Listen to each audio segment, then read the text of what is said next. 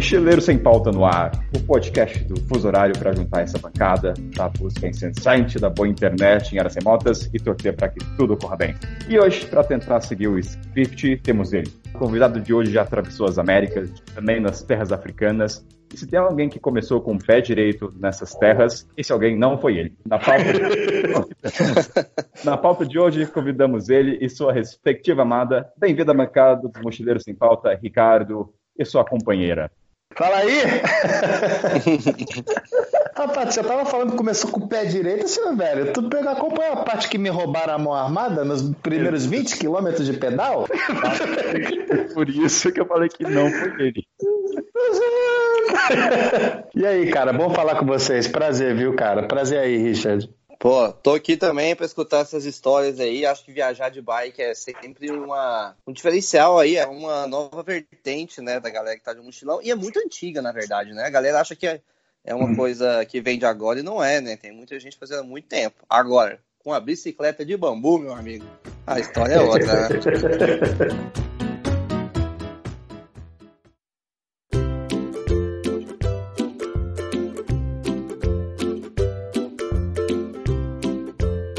Ricardo, eu acho que a gente pode começar então você apresentando a sua ex-companheira viúva, você é viúvo dela, e a sua companheira agora.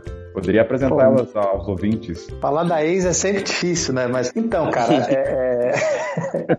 É, eu me chamo Ricardo Martins, né? Agora eu tô com 34 anos, sou carioca, apesar do sotaque de merda, que não é de lugar nenhum. Quando eu tinha 22, cara, eu viajei de bicicleta pela América do Sul. Uh, isso durou quatro anos, cara. E eu comecei com 385 reais iniciais. E aí, quando o dinheiro acabava, eu ia trabalhando. Isso já gerou. Essa viagem gerou um livro. Depois eu boto, eu boto o link da Amazon do livro, né? E eu viajei com a Dulcinea, com a Capitu. Não é eu confundi o nome, né? Eu viajei com a Capitu, que era uma bicicleta de, de, de, alumínio. Que foi, cara, o primeiro grande amor da minha vida, assim. Porque oh. vira tipo o Wilson do, do, do Náufrago, tá ligado? cara, porque assim, todas as emoções mais fortes da minha vida era, eram atreladas a Capitu, né? E aí, o, pô, não vou contar o final do livro, que é sacanagem, né? O, eu morro no final, mas... assim, o, o, então a, a Capitu teve um destino trágico, né? Depois que eu já tinha terminado a viagem. E aí eu fiquei, cara, literalmente viúvo, viúvo mesmo, status do Facebook mesmo, assim. E aí é o mesmo status de quando você perde um grande amor mesmo, assim, você não quer conhecer mais ninguém, aí vem uns amigos falar para você assim, não, vem, conhece fulano aqui. E aí, na época, eu tinha ido trabalhar no, no Canadá, no bar, e assim, cara, é um paraíso para você comprar equipamento de aventura. Então, eu via umas bicicletas lindas e não tinha condição emocional de comprar. Foram três anos sem. e aí, eu encontrei, quando eu estava no Rio de Janeiro, um senhor, assim, caminhando, uh, uh, pedalando com uma bicicleta de bambu reclinada. Eu assim, caralho, né? E aí foi a primeira vez que eu tive uma bicicleta que não me fez lembrar a Capitu. Então, foi a primeira vez que eu tive condição, porque era uma memória totalmente separada. E aí eu parei esse cara e esse cara falou assim: ó, ele me deu o endereço, né, do o e-mail do cara que fazia, e eu descobri que, que é o Klaus, né, que tem uma empresa que se chama Art Bike Bambu, né, tem Instagram, tem tudo dele. E eu descobri que o Klaus tinha lido meu livro, cara. Ele era fã do Roda América, que foi a primeira viagem, né? E aí foi, caralho. E aí ele perguntou se podia fazer, ó que podia, se podia fazer minha bicicleta. E aí ele fez a Dulcineia, né? Que é a minha donzela de bambu, que é feita sob medida, que é com quem eu tô até hoje. Espero que seja pra vida toda. E eu acho que essa coisa da bike de bambu, muita gente deve ter aquelas dúvidas mais comuns. Ah, é resistente, Ricardo, não quebra. Então vamos passar aquele coador de café para tirar as dúvidas pessoal te enche o saco? Vamos. Qual que é a primeira? Cara, vou te dar a sequência, porque é muito, muito fácil, assim. Todo mundo fala assim, mas é, é, só bambu? Não, é só bambu, cacete. Mas não tem nada dentro? não, não tem metal dentro. Aí nego não satisfeito, ainda quer, tipo, dar, dar tipo três batidinhas para ver se é oco mesmo, assim, não tem metal dentro, assim. O quadro que ele é de bambu, né? O quadro é todo de bambu e as peças são de bicicleta normal mesmo. E aí, você, é pesado, se tiver, é, acho que é o mesmo peso de uma bicicleta de, de, de alumínio. A, a bicicleta acaba sendo muito muito mais pesada pelos componentes e não pelo bambu. Que para fazer uma viagem mais extrema, você precisa eh, de algumas coisas bem barra pesada. Você vira um, vira um jipão mesmo, sabe? Se é forte, cara, é, é, a parte mais forte que eu tenho na bicicleta é, é, de bambu, sabe? Tudo que você apontar na bicicleta, pode botar qualquer coisa random que eu já quebrei. Dá para fazer um quiz, quebrei. Precisa nem perguntar muito assim, exceto o quadro, porque o bambu, como ele é resiliente, ele ele absorve o impacto. Eu não sinto o bambu se movimentando absolutamente nada. Então, assim, ele é absolutamente firme, mas você tem uma microabsorção. Então, enquanto o metal comum ele absorve o, o, o impacto e, e, tende a romper ou a, ou, a, ou a estabilizar, o bambu ele absorve o impacto devolve, entendeu? Então ele acaba sendo muito mais resistente pela resiliência. E aí depois eu fui descobrindo a, a, as funcionalidades, né? Assim, o, e eu acho que o bambu ele tem algumas funcionalidades muito interessantes, assim. Primeiro, olha, primeiro que é muito forte, segundo que é muito seguro, porque cara, assim, é claro que às vezes podem te roubar, mas é muito menos provável. No Rio de Janeiro já roubaram muitas vezes, tipo bicicleta no bicicletário do lado da minha e não a minha. Porque se um desgraçado roubar a minha bicicleta, normalmente eu tenho a única bicicleta de bambu do continente. Então assim, é ser muito idiota, porque é fácil de, de de, de rastrear, né? Então tende a ser muito mais seguro. A, a, terceira vantagem que eu acho que é a mais importante é que eu faço mais amigos. As pessoas se aproximam muito mais da Dulcineia do que de mim. A Dulcineia é a estrela. Então, assim, quando eu chego, por exemplo, num povoado, você imagina que você está no meio de uma, da África, numa tribo, e você chega com uma bicicleta de fibra de carbono, freio a disco e tudo, você meio que vira o riquinho, sabe assim? E aí, ou as pessoas vão te pedir dinheiro, porque você vira automaticamente dinheiro, ou se elas não quiserem nada, elas criam uma distância com você. O bambu quebra qualquer barreira do mais pobre ao mais rico em qualquer lugar do mundo. E para mim que viajo sozinho, o bambu ele me aproxima muito mais, entendeu? E, e, vem cá, o bambu tem alguma funcionalidade na questão de temperatura também? Uhum. Tipo de para um lugar muito quente ou para um lugar muito frio? Tem alguma diferença? Eu tava pensando nisso agora. Agora quando você falou dessa questão dele, dele absorver e mandar de volta, né? Cara, o bambu, eu preciso ter alguns cuidados com ele, assim. Primeiro, assim, o, com, com, temperatura, eu já peguei, cara, menos 25, você vai ver foto com a bicicleta coberta de neve, que você deixa fora, né? E aí a bicicleta coberta de neve aguenta tranquilamente frio, cara. Dá para pegar a Antártida com a bicicleta de bambu e aguenta muito. No Saara, quando, quando bateu tipo 60 graus, batia de 55 a 60 graus no verão todo santo dia, eu tinha que ter alguns cuidados, assim, uh, o, e aí pode secar um pouco mais. Então eu tenho que ter um cuidado. Se tiver qualquer arranhão, eu tenho que de repente botar um verniz para sempre ter essa, ter essa cobertura. Acaba sendo seguro também, mas eu tenho que pensar duas vezes, entendeu? Mas é, é, legal porque, assim, pro, pro, pro cara que vende essas bicicletas, que virou um grande amigo, né? Acaba sendo um selo do Inmetro, né, cara? Assim, pô, mas aí, essa bicicleta de bambu aguenta? Assim, ó, tem um desgraçado dando a volta ao mundo com a minha bicicleta aqui. tá lá coberta de neve. Ih, calor, tá a bicicleta lá no meio do Saara. Cara, eu queria criar, não só pra bicicleta, mas pra tudo, um selo, um selo roda-mundo de qualidade. Que se alguma coisa quebrar, amigo, vai quebrar comigo. Se aguentar seis meses comigo, amigo, aguenta a vida inteira de, de, um, de um viajante de fim de semana, tá ligado? Pode ter certeza. Você acreditou que em algum momento o quadro ia quebrar ou nunca passou pela cabeça? Não, nunca passou pela. Eu nem penso nisso, cara. o selo Roda Mundo tá garantido. Sim, que da hora. Sigo pensando, mas quebra? Bambu quebra? Nem. Até, cara, eu lembro que eu costumava ter muito problema com bagageiro, né? Porque assim, o bagageiro de alumínio ele, ele dobra muito fácil, né? Assim, o, o, ou ele quebra e o bagageiro de aço ele dobra. Então eu acabava tendo que, que tipo, mudar na martelada mesmo o formato, o formato disso. Quando eu botei bambu, amigo, nossa, nunca mais tive que pensar no peso traseiro. Dá para botar a minha bagagem mais vocês dois em cima e não vai quebrar. E eu não tô exagerando, assim, é impressionante. O bambu ele acaba sendo ele acaba sendo um pouco caro não pelo bambu, mas pelo trabalho em si, porque a minha bicicleta ela acaba sendo o trabalho de um artista, né? O Klaus ele ficou dois meses fazendo a minha bicicleta, né? Então assim, então você pode fazer tipo do jeito que você quiser, ele, ele tira suas medidas, ele você pode uh, queimar mais ou menos o bambu para determinar a cor, você pode escolher formato. E, e ele imprime tipo um para um o, os modelos de todas as bicicletas do mundo, assim que são de código aberto então você pode ter um quadro, sei lá, da Surly, então tem uma série de coisas agregadas além do quadro. Então acaba sendo, cara, eu acho que deve custar hoje em dia uns R$ 1.500 o quadro comum e deve estar uns R$ 2.500 ou R$ 3.000 só o quadro. Que ele faz para sob medida. Mas a questão é que para mim, para eu ter um quadro que seja para uma volta ao mundo, vai sair igual ou muito mais caro do que isso. Então assim, é barato para uma bicicleta de ponta e é caro se você quiser uma bicicleta para tirar onda no final de semana, entendeu? É uma bicicleta de ponta.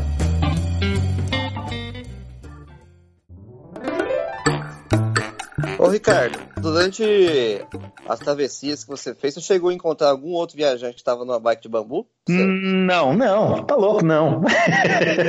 tem uma menina agora, tem a Cris, que é a Cris Eu Pedalo, acho que é o, o, Instagram dela, que ela tá fazendo América do Sul com uma bicicleta de bambu. Eu encontrei com, com a Cris dois dias, quando eu fui fazer umas palestras do Brasil, e aí, mas é só o que eu soube, assim, mas ela tá bem obrigado, assim.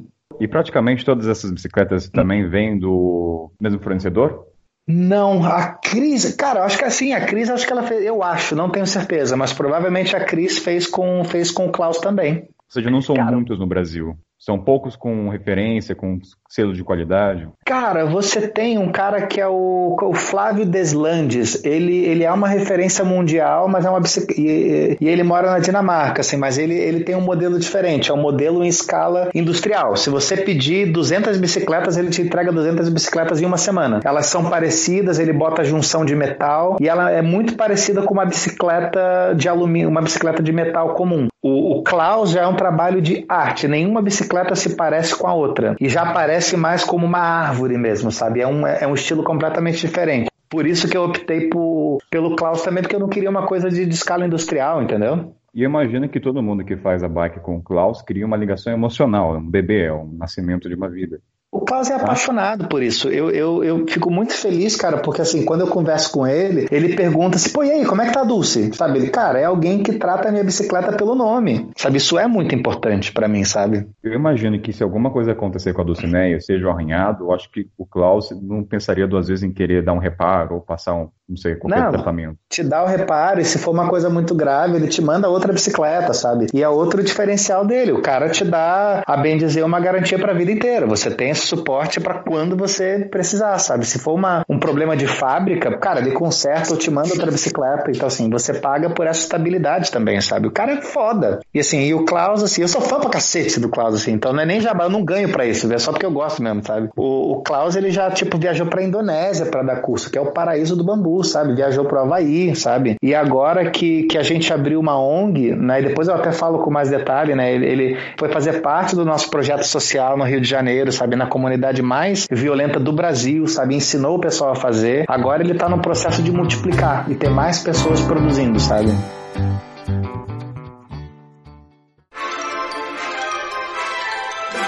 Ricardo, você falou que durante a sua travessia nas Américas você estava com a Captu, não com a Dulcineia. Sim. E nesse momento você era o estrela, era o Ricardo atravessando as Américas. Sim. Só que quando você adquiriu a Dulcineia, você se tornou, como você mesmo disse, o coadjuvante.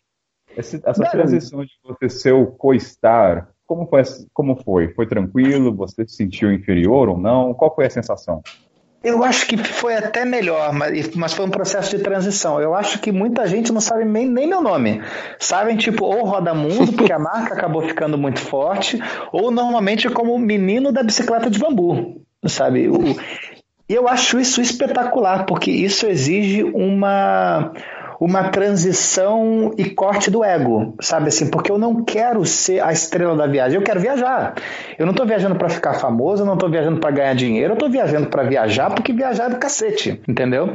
Então, eu tendo o espaço, o estrelato para Dulcineia, eu consigo reservar o meu espaço e simplesmente ser eu mesmo, sabe? E isso me dá um espaço sem tamanho, cara. Pô, cara, isso é muito bom. Eu acho que, tipo assim, eu vejo uma diferença muito grande na maneira que as pessoas viajam quando vai produzir conteúdo para rede social e quando vai produzir conteúdo para um livro, por exemplo, né? Acho que é uma perspectiva completamente diferente, né? Eu sentia muito isso às vezes. Viajei criando uma websérie.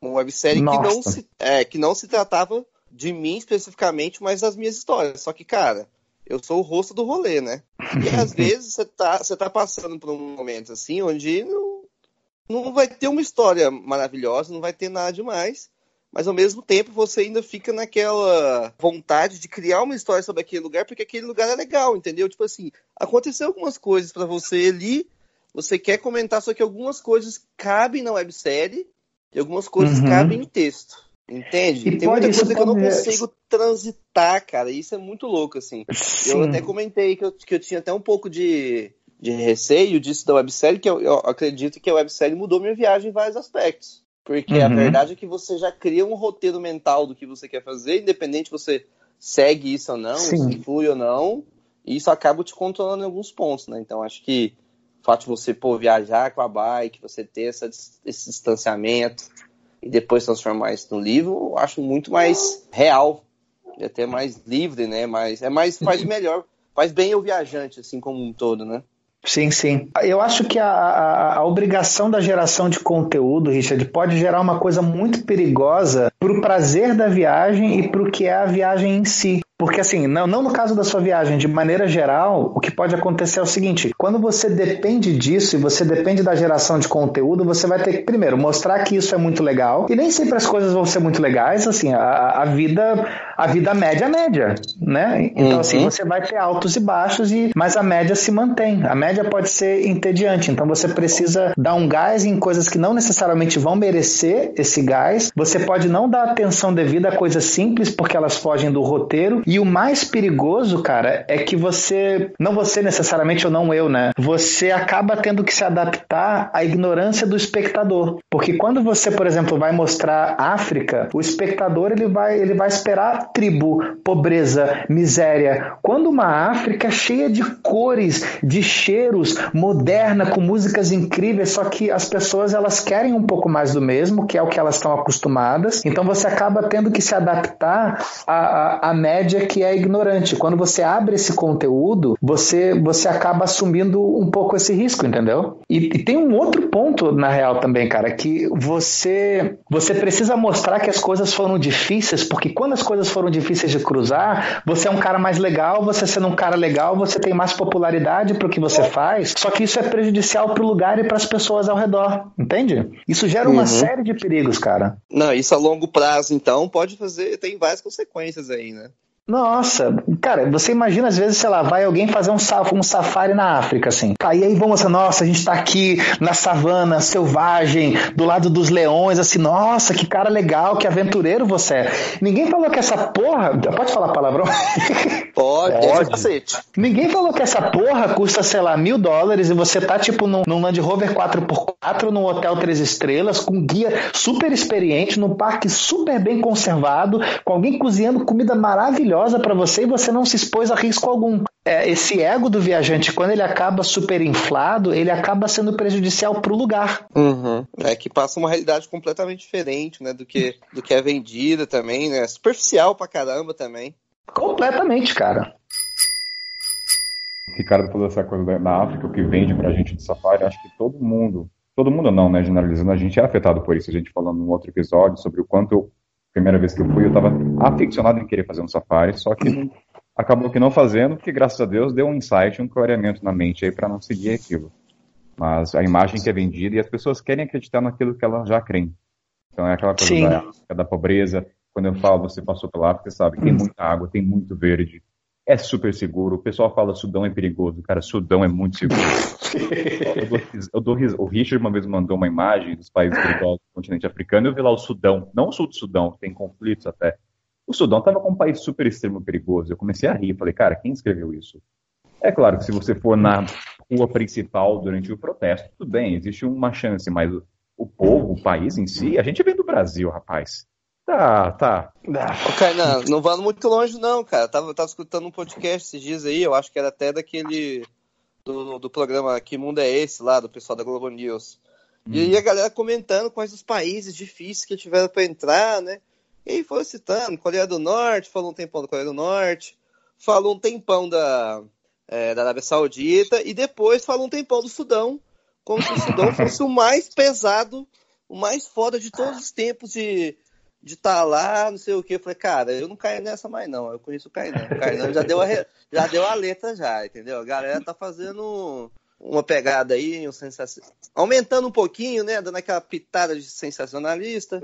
Jornalista muito bom nisso, para criar aquela expectativa e transformar tudo aquilo num, num storytelling, né? E às vezes nem tem, né? Eu acho, sabe o que, que acontece nesse caso, cara? É que. Uh, Primeiro, tem, tem dois pontos, eu acho. O primeiro é que sim, o Sudão ele, ele é uma ditadura. Assim, a vida é extremamente difícil para quem está para quem tá no Sudão. Recém tiraram o, o, Omar Bashir de lá e quando tentaram ter um, um, governo não militar, botaram pelo menos 100 corpos no Nilo, botaram pedra dentro e não estão conseguindo nem achar esses corpos. O bicho tá pegando lá, sim. Mas isso a gente está falando primeiro de um retrospecto dos últimos 50 anos que tende a ser extremamente seguro e ser seguro para um viajante ser seguro para um, um local são coisas completamente diferentes. Para um repórter e para um viajante, eu não consigo imaginar alguma coisa acontecendo e até para o sudanês médio. O problema é que a, a gente acaba usando, fazendo da exceção uma regra. E o segundo ponto que acontece quando a gente sai dos grandes, dos lugares mainstream, é porque assim, você não sabe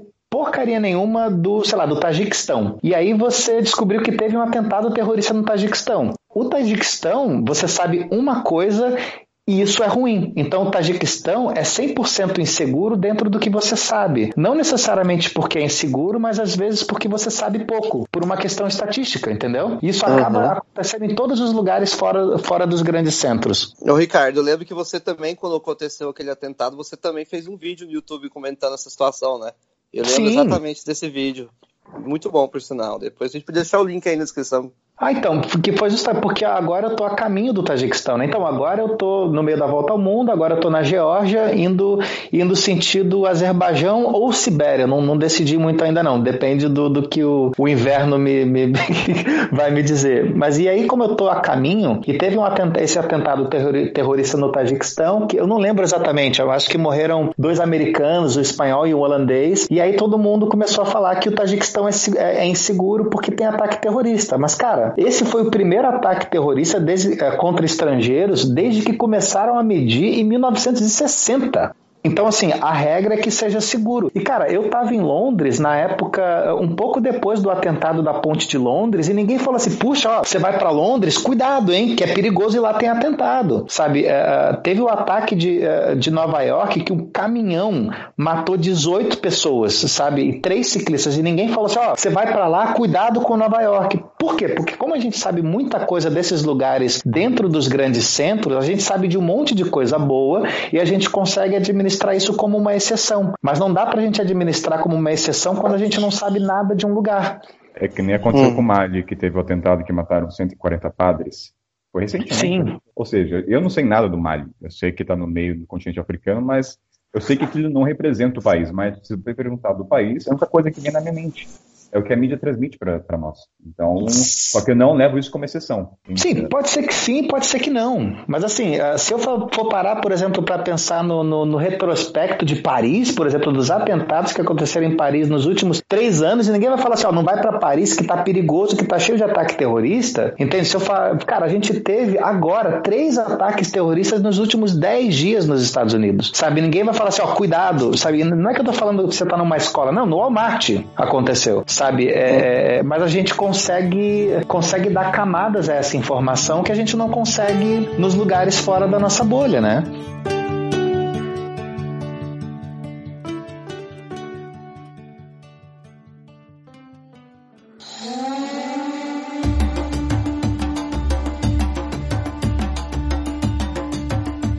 Puxando esse assunto, quando você decidiu começar a atravessar o continente africano, essa era a imagem que você tinha ou você já tinha uma cabeça aberta para compreender que a África na mídia não era a África que transmitia para gente? Eu não sabia nada. eu acho que foi uma questão de abuso. E um perfil da, do, do, do Roda Mundo mesmo, sabe? Foi uma primeiro, porque eu tinha feito a viagem da América do Sul e eu queria começar com o pé na porta mesmo. Assim, cara, o que, que, que, que eu acho que vai ser, vai ser extremo? Assim, pô, vamos fazer África. E eu tinha uma curiosidade. E eu escolhi a África por saber menos sobre a África. Então, quando eu cheguei na cidade do Cabo, eu cheguei absolutamente na página em branco, cara. Sabe quando você pula num, num quadrinho, sabe? Tá tudo branco? É isso, assim eu fui começando a pintar o meu próprio quadro conforme eu fui avançando as páginas. E, e eu gostei, eu não posso recomendar, mas para mim funciona melhor porque eu acabo tendo uma, uma cabeça mais virgem com relação ao que vem, sabe? Mas foi a escolha da África foi uma escolha de curiosidade e uma escolha de, de ser abusado mesmo, de provar para mim, cara, o que, que vai ser difícil? Aí vamos embora. Que depois da África vai ser tudo mais fácil, na minha cabeça quando eu comecei.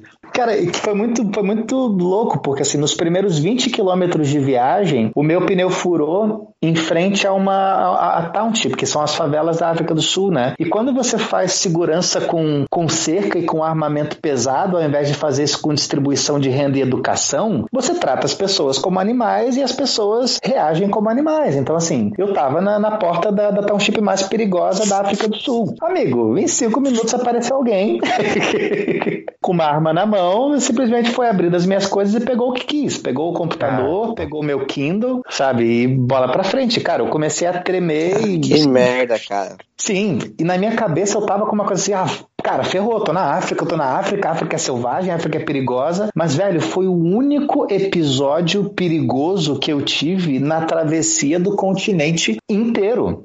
Pô, nas primeiras duas horas de viagem, velho, eu tava saindo eh, sentido aeroporto, sabe? Eu não tinha nem saído de Cape Town direito. E aí eu quase fui roubado no dia seguinte de novo, assim, sabe? E, e então, assim, e, e, acontece quando você não sabe muito sobre os lugares. A tendência geral é essa: quando você tem pouca informação, você generaliza no raso. Então, assim, ó, África é perigoso. Tá, pera. África onde? Você tem África saariana, subsaariana, oeste, leste, central, sul, sabe? E aí, beleza, África do Sul é perigosa? Pode ser. África do Sul, Cape Town. Cape Town em algumas zonas porque eles vivem em algumas bolhas, sabe? E aí eu comecei a dar complexidade à minha informação, sabe? Quando você chega em Moçambique, assim, ó, não vai para Moçambique, que Moçambique tá em guerra civil. Tá, pera. E aí você descobre que Moçambique, o norte de Moçambique, estava em guerra civil, agora não está mais. O norte de Moçambique está em guerra civil. Beleza. E aí depois disso você tem três faixas de estrada de mais ou menos uns 100 quilômetros em que está em guerra civil e você precisa passar com um comboio militar.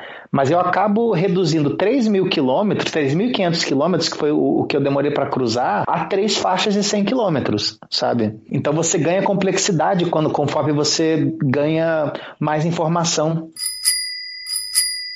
Quando você foi furtado, você não desestimulou a continuar a viagem? Não foi um baque muito grande? O que, que te motivou a continuar? Eu acho que é, eu acho que é um, é um teste legal, assim, sabe? Eu acho que toda Toda vez que você vai dar um grande passo, ou antes ou durante, acontece alguma coisa para te levar para um lado ou para o outro, sabe? Acaba sendo. Eu não sei por que isso acontece, mas a cada grande passo que eu dei, isso aconteceu. Então foi meio que uma forma assim: beleza, vamos lá, assim, eu não posso desistir no primeiro, tenho que tomar cuidado e vou ver o que acontece. E o mais legal, cara, mas assim, isso aconteceu depois de eu já ter feito quatro, quatro anos de viagem sozinho. Eu já, já tava um pouco mais cascudo, né? E aí, enquanto eu tava, eu, eu parei numa lanchonete para poder saber o que fazer para sair da porta da, da, da, da, township, né? E aí veio um cara e perguntou por que, que eu tava fazendo aquilo, né? E aí eu falei com ele assim, mas velho, não se preocupa que a cada uma pessoa fazendo alguma coisa ruim, aparecem 20 para fazer coisas boas. A, a humanidade por padrão, é do caralho. E aí ele saiu meio que em silêncio, sabe? E aí ele voltou uns cinco minutos depois e falou assim: pô, entendi. Eu gostei do que você falou, quer saber de uma coisa? Vem cá. e aí ele me chamou para a lanchonete dele e falou assim: tá, eu vou fazer alguma coisa boa então. Ó, pode pedir o que você quiser. E aí eu pedi, cara, só um cachorro quente, sabe? Com, com, com uma água. Eu falei assim: não, não, não, não, não, vem cá, vem cá, vem cá. Aí ele pediu para mim: milkshake, hambúrguer, bolo, cachorro quente, uma bife, nossa, uma mesa inteira. E pediu para antes de eu ir embora passar lá para tomar café da manhã e o mesmo esquema também, sabe? E, então, na mesma, da mesma forma que aconteceu uma coisa muito chocante para um lado, aconteceu algo muito chocante para o outro. E aí sim eu conheci o que é o lado real da África que eu conheci conheci que é muito mais recorrente, que é esse contato pessoal, que é essa vida em comunidade. Eles se portam como sobreviventes, ninguém solta a mão de ninguém. Você dificilmente vai precisar de algo e não vai ter alguém. As pessoas podem pedir dinheiro emprestado, não tendo nada para comprar coisa para você, porque você é um ser humano e pessoas se ajudam, sabe? A África que eu conheço tende a ser assim. E a partir daí foi muito mais fácil, foi daí para melhor. É muito bom ver essas histórias. Isso é irado também. E eu acho que, por exemplo, o fato de você ter mostrado essa, essa resiliência, essa calma de falar pro cara, não, olha, tudo bem, fui roubado, o cara meteu a arma aqui, mas ah, eu ainda tenho esse conceito, eu sei que as pessoas são boas, talvez isso é, até isso abrir um pouco os olhos do cara, pô, pô, eu sou uma pessoa boa, por que, que eu não vou hum. ajudar ele, né? E às Sim. vezes a gente está nesse turbilhão de coisa, de notícia, de loucura, que a gente até se esquece um pouco da nossa essência. A gente precisa ver, uma, criar uma situação como essa para você se resgatar como um todo, né? Então acho que quando você passa essa ideia, a gente acontece alguma coisa do tipo, a gente divulga, a gente compartilha, a gente entende, a gente senta na mesa do bar, fala que você realmente acredita nisso, a gente reafirma isso de uma forma muito boa e isso é, é, é, bom como um todo, né? Cria uma comunidade boa como um todo. Sim, pode acontecer nesse caso, o, o Richard, uma coisa de no mesmo fato, assim, a ignorância gera gera discrepâncias margens de erro muito altas. Então, quando as pessoas elas ficam numa bolha e pegam a informação que vem sem você ir até ela ou sem se aprofundar nas camadas, vão dizer assim: "Ó, oh, o mundo é perigoso, as pessoas são perigosas". Amigo, tô pelo menos somando tudo há uns 10 anos na estrada, com muito pouco dinheiro. Eu tá aqui falando com vocês, isso acontece graças a uma raça humana espetacular. O mundo é do caralho, sabe assim? Eu tô aqui porque teve gente disposta a me dar tudo sem pedir nada em troca, sabe? Pessoas dispostas a cuidar de mim, sabe assim? E então, por padrão, eu. E tem mais uma coisa também, porque, cara, eu, além de tudo, eu sou sociólogo por profissão e por formação. Eu vivo por gente, eu estudo gente, eu vou até o extremo de saber o, o que é isso sabe? Então, assim, eu ter uma opinião baseada em nada, ela é só uma opinião. Não necessariamente ela vai se transformar em um fato, sabe? E o fato ele vai mudando e ele tem camadas. O Ricardo falou dessa coisa do coadjuvante, de ser da Dulcineia. Tem uma história curiosa, quando eu estava passando pelo Sudão, estava próximo das pirâmides, e volta meia, o pessoal naquele inglês esdrúxulo, né? Where you come from? Aí eu falava, Brazilian, Brazilian. Cara, umas 9, 10 pessoas falaram assim, Brazilian, oh, Brazilian bamboo bike. Eu falei, cara, não é possível, tá. Aí depois eu Ricardo, eu falei, Ricardo, cara, por que pessoal te conhece aqui, assim, você, você apareceu? Cara, assim, Sudão, assim, eu tava numas áreas muito remotas, eu tava numa área assim, eu, não estava, eu não estava em Khartoum, na capital, eu estava realmente em vilarejo. Era sem vergonha. Ricardo, por favor, fala onde é que tu apareceu, por que, que você ficou famoso no Sudão? Cara, primeiro porque, assim, o, o Sudão tem duas estradas que conectam a, a travessia do, do Saara de ponta a ponta, então não teve muita opção, assim, de, de lugar inóspito, se você foi pela mesma estrada que eu, passei por todos os lugares que você foi. E também porque eu, acabei indo, tipo, no programa mais famoso, no programa de entrevistas mais famoso do país, assim. E aí virou meio que uma febre, foi muito legal. E aí chegou um ponto todo mundo parava para tirar selfie, sabe? Os policiais paravam para pedir o passaporte, e aí viu a bicicleta assim, oh, bambu, bambu! E aí foram tirar selfie com todo mundo, foi maneiro pra cacete. E, ali, e bota isso tudo aliado porque o, o sudanês, eles, eles têm uma das hospitalidades mais altas do mundo, sabe? Eles te convidam para comer, para tomar chá, para dormir com eles, e se você não se controlar, você fica dois meses na casa do sujeito e deixa de viajar, porque é isso aí. Então, assim, e eu como viajo de uma, de uma maneira exposta com a Dulcineia, amigo, me parava, eu parava. Não tem essa.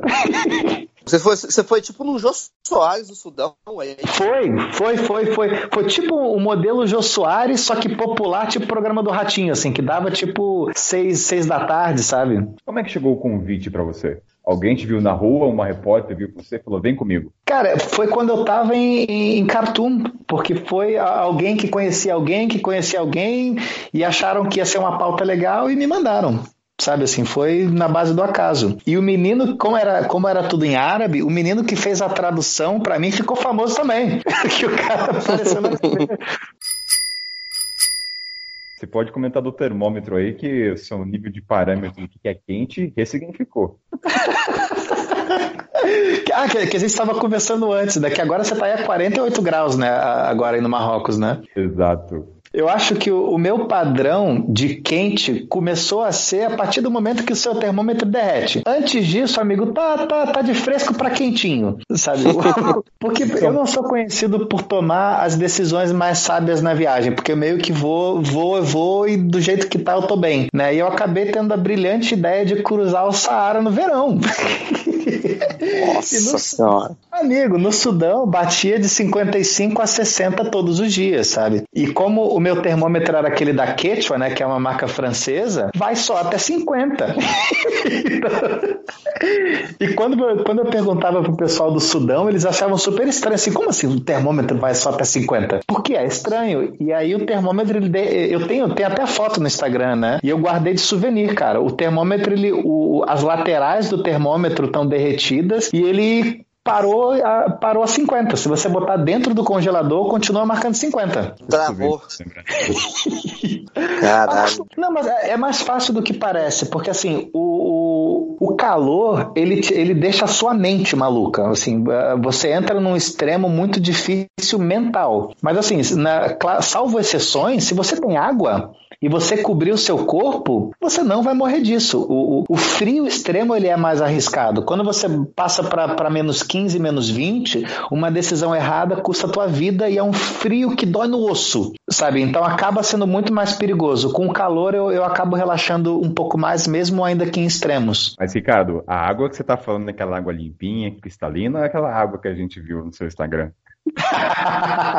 Não, cara, pra, seria muito injusto com o Sudão, sabe? Teve uma ocasião só em que eu tinha uma, uma água lamacenta, nojenta de tomar, sabe? E aí eu acabei fazendo um vídeo, porque assim, eu tenho, eu tenho as pastilhas de cloro, ou conta-gotas de cloro, então assim, aqui mata tudo, né? Então acabou sendo uma água extremamente segura, mas era a água que eu tinha e foi o momento de, de mostrar um outro momento da viagem, né? Mas no geral, o sudanês, por, por essa questão muçulmana, o que acontece no Egito também, também, o, o viajante ele é um, por uma questão, porque o sudanês, por uma questão de religião, e isso acontece da mesma maneira no Egito, em outros lugares muçulmanos, o viajante ele é um peregrino para eles. E, e Muhammad, Maomé, né, foi um peregrino, como Jesus foi e como, e como Davi foi também. Então é uma figura respeitada. Então você cruzando o meio do deserto, você vai encontrar umas jarras de barro gigantes de água limpa e fresca que você não precisa tratar. Então, assim, no geral, a água acaba sendo muito limpa e fresca, mas tem vezes, tem vezes no deserto que você fica dois, três dias sem encontrar civilização e você acaba passando por extremos. Mas seria muito injusto eu falar que não tem água enquanto eu cruzo o deserto, sabe? Eu já encontrei pessoas me negando água em países ricos. Na Inglaterra já me negaram água. No Sudão, o normal é quando tem um cara assim, no meio do nada, com um galão de água, ele vai te dar o que você precisar. Se você pedir meio galão, ele vai te dar, porque ele sabe o quão importante aquilo é, sabe? Pô, isso é muito foda, cara. Eu já fiquei cinco dias sem água no Atacama lá, cara, tentando encontrar água. Ninguém tinha turistado ali rolando. Oh, ficou cinco dias sem tomar banho. Eu tava morando no motorhome na época quatro pessoas, cinco dias sem banho, cinco dias sem lavar louça. Não, mas esse negócio de banho é superestimado, cara. Esquece é, isso. É.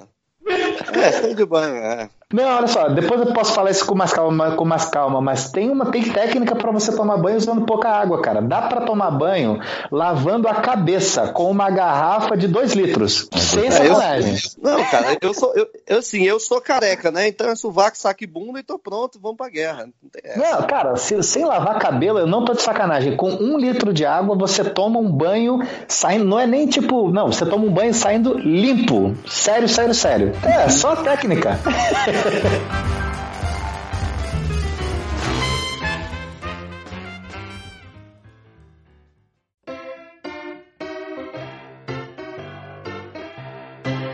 Ricardo, você já falou que já passou por guerras tribais, civis, travessia? Algumas. Quer compartilhar conosco? Cara, eu já passei, peraí, uma, duas, três, Quatro. Sim, já pedi música no Fantástico e já sobrou um pouco mais na rebarba, né? Não, assim, é claro que isso que eu tô te falando, o, o, quando o viajante tem controle da narrativa, é muito fácil de você se transformar num cara cruzando entre extremos. Então eu posso muito, muito facilmente falar que eu atravessei três guerras civis nas tribos da África. Olha que do caralho, né? Mas não. Na realidade é mais simples do que isso. Assim, o que eu tinha falado sobre Moçambique, né? Porque quando você toma o poder à força, você só sai do poder poder à força. Então, o partido que perdeu em, eleições fraudulentas, eles estavam há 30 anos tentando recuperar o poder com base armada e foram se encolhendo, encolhendo e se reduzindo a, em focos rebeldes. Então, ah, em alguns lugares eu podia cruzar só com comboio militar. Você tem assim gente com, com bazuca, sabe assim, com metralhadora na frente e atrás, e você tinha que botar a bicicleta dentro de um carro. E um amigo belga é, é outra vez, né? Assim, informação. Um amigo belga que tentou cruzar, ele tentou cruzar de ônibus, só que o ônibus ele é usado para levar os policiais para combater os rebeldes nas zonas mais inóspitas. Então, os ônibus podem ser atacados. Então, o ônibus desse meu amigo foi atacado, uma mulher na frente dele, assim, na, na, na poltrona da frente, morreu com uma bala na cabeça, ou seja, por questões de, assim, de, de, de microsegundos, porque assim, você tá falando... Sim, sim. Você está falando de um ônibus a 100 km numa linha reta e plana. Então, assim, para ter sido ele, foi uma questão de. Para não ter sido ele, foi uma questão de microsegundos. Mas, assim, como eu falava português em Moçambique, eu tive muito mais acesso à polícia, né? E eu acabava pegando duas coisas, na verdade. Eu pegava carona nesses, nesse trajeto de 100 km com um caminhão, que não te deixam cruzar de bicicleta. E os caminhoneiros são extremamente respeitados porque são eles que levam comidas para os rebeldes por uma questão humanitária, né? E a segunda coisa uhum. é que eles além mais do que depende de quem conta a história, né? Assim, eles são terroristas ou freedom fighters, né? Lutadores da, pela liberdade, dependendo de quem conta. Mas independente disso, eles são muito cristãos. E cristão vai para a igreja domingo de manhã. Eu cruzei as três zonas de guerra civil de Moçambique domingo de manhã e tava todo mundo na igreja. É uma calmaria, amigo. Nada me aconteceu e foi extremamente tranquilo cruzar. Por mais que você tenha o choque, se, e seja uma, uma situação um pouco difícil de você passar, porque assim, você tem vilarejos queimados, você tem, você vê a, a, os vilarejos definhando, as casas caindo por falta de manutenção, tudo saqueado, acaba sendo um pouco chocante, mas não foi perigoso nem de longe. E hoje em dia, Moçambique já está extremamente seguro de ponta a ponta no país, sabe? Ridiculamente mais seguro que o Brasil, por exemplo. E depois disso foi na, na travessia da, do Quênia para a Etiópia, e que é uma coisa muito louca, porque quando você tem o deserto de, de Turkana, que é ao, ao redor do, do, do, lago Turkana, você, você tem a parte ao leste, que é mais segura, e você tem a parte ao oeste. Adivinha qual que, eu, a que eu peguei? Porra!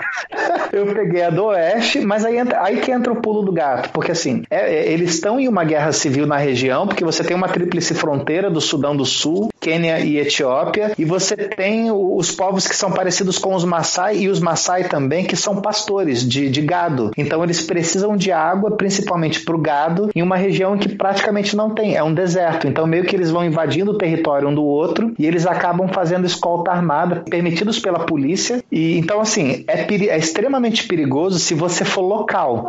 Mas como viajante, você você não tem nada a ver com conflito. Sempre que você tem um conflito, você vê quem é o alvo e eles sempre vão se ater a esse alvo. E eu tava nem de longe eu era o alvo. Então para mim foi extremo, foi extremamente seguro, por mais que possa ser chocante. Você tem um cara, assim, com, com uma vestimenta tribal, passando com uma Kalashnikov na tua frente, perguntando se você tem água ou comida, sabe? Então é, é, é muito difícil. Mas, assim, esse cara que tem uma Kalashnikov, ele acaba sendo um braço armado da polícia, porque a polícia não consegue dar conta de tudo. E esse cara vai te pedir água não porque ele vai te assaltar, ele vai pedir água porque ele tá com sede.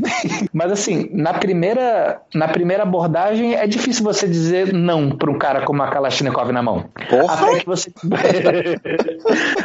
Mas até que você descobre que isso não é perigoso. É, você não é alvo, ele não tá te apontando. Ele tá com a, Kalash, com a Kalashnikov, com a, com a, com a bandoleira, né? E pedindo uhum. água. Você diz não, ele tá bom, ele te agradece e vai embora, sabe? Mas não, eu posso. Essa que é a questão. Eu não posso dizer que a minha vida esteve em risco nem de longe, sabe? Cara, isso gera uma coisa tão injusta com a, com a Etiópia, por exemplo, porque isso é justamente na época em que você tem, na região em que você tem as tribos mais famosas, você tem a National Geographic fazendo coisa com eles, sabe?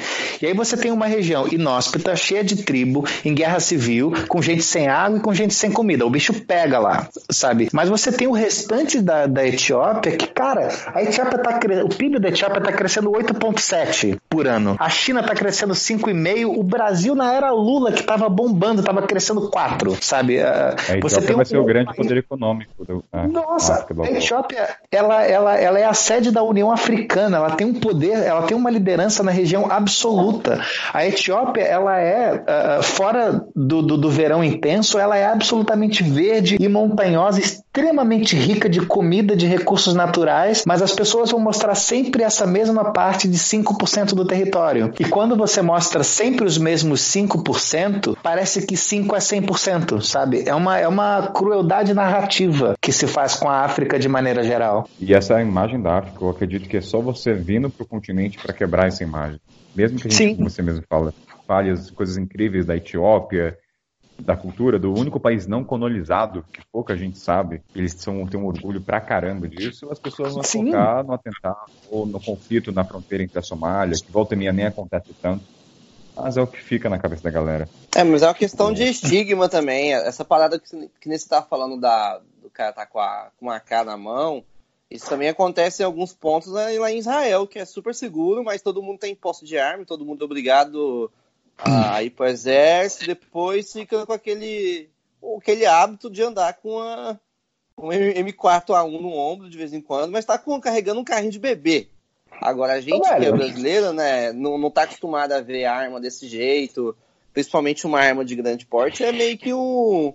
É meio que assustador. Tanto que a galera sempre que. O, o que eu mais vejo, a galera vai, vai pro, pro Israel, todo mundo, primeira vez que vê uma pessoa assim, já tira uma foto e posta, entendeu? Como se fosse um, uma coisa de outro mundo, entendeu? Porque é uma outra realidade, uma outra construção, é uma outra cultura e é muito diferente da nossa. Então, esse, essa maneira de assimilar que é meio que é meio diferente, né? Então, pô, quem vai para África passa mais tempo, que nem você já consegue tratar isso com naturalidade, mas a primeira vez é igual, igual como você falou, né?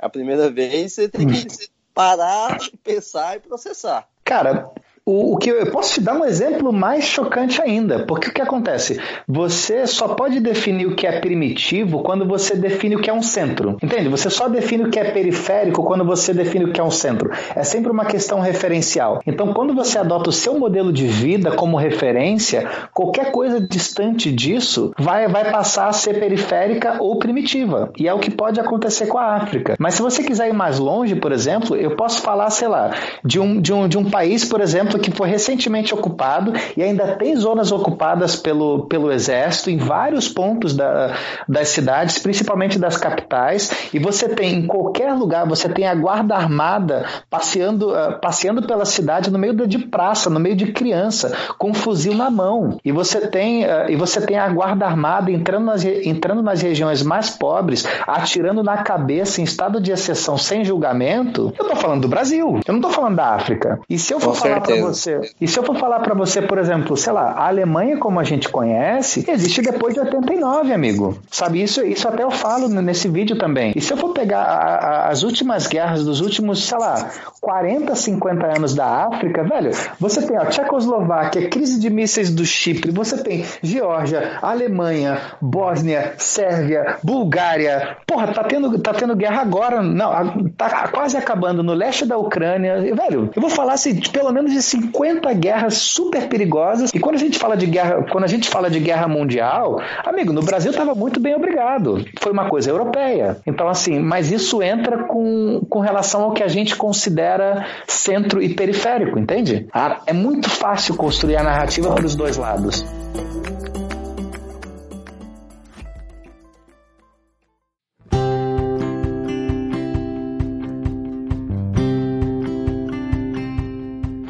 Ricardo, você, você fala nos seus vídeos que você é uma pessoa normal, uma pessoa sem muitas habilidades, não nasceu, vamos dizer, com talento. É o que você disse, eu entendi assim. Sim. Você nunca foi um cara de muito exercício físico, ciclista, você não tinha todo preparo.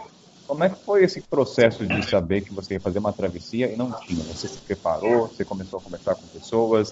Como deu esse preparo físico, físico e mental para as primeiras travessias das Américas e, consequentemente, na África? Foram duas preparações extremamente diferentes, né? Quando eu fiz a viagem da América do Sul, por exemplo, eu fiquei um ano treinando e me preparando para ser um atleta. Depois de um ano, eu já tinha o rendimento físico mesmo de um atleta. Eu treinava seis horas por dia, de várias maneiras diferentes, e foi isso que eu fiz. E tem um monte de coisa que deu errado porque eu estava mentalmente muito pouco preparado. A diferença agora com o Roda Mundo é que eu estava mentalmente muito bem preparado e hoje eu considero que sim, tem uma fortaleza mental acima da média.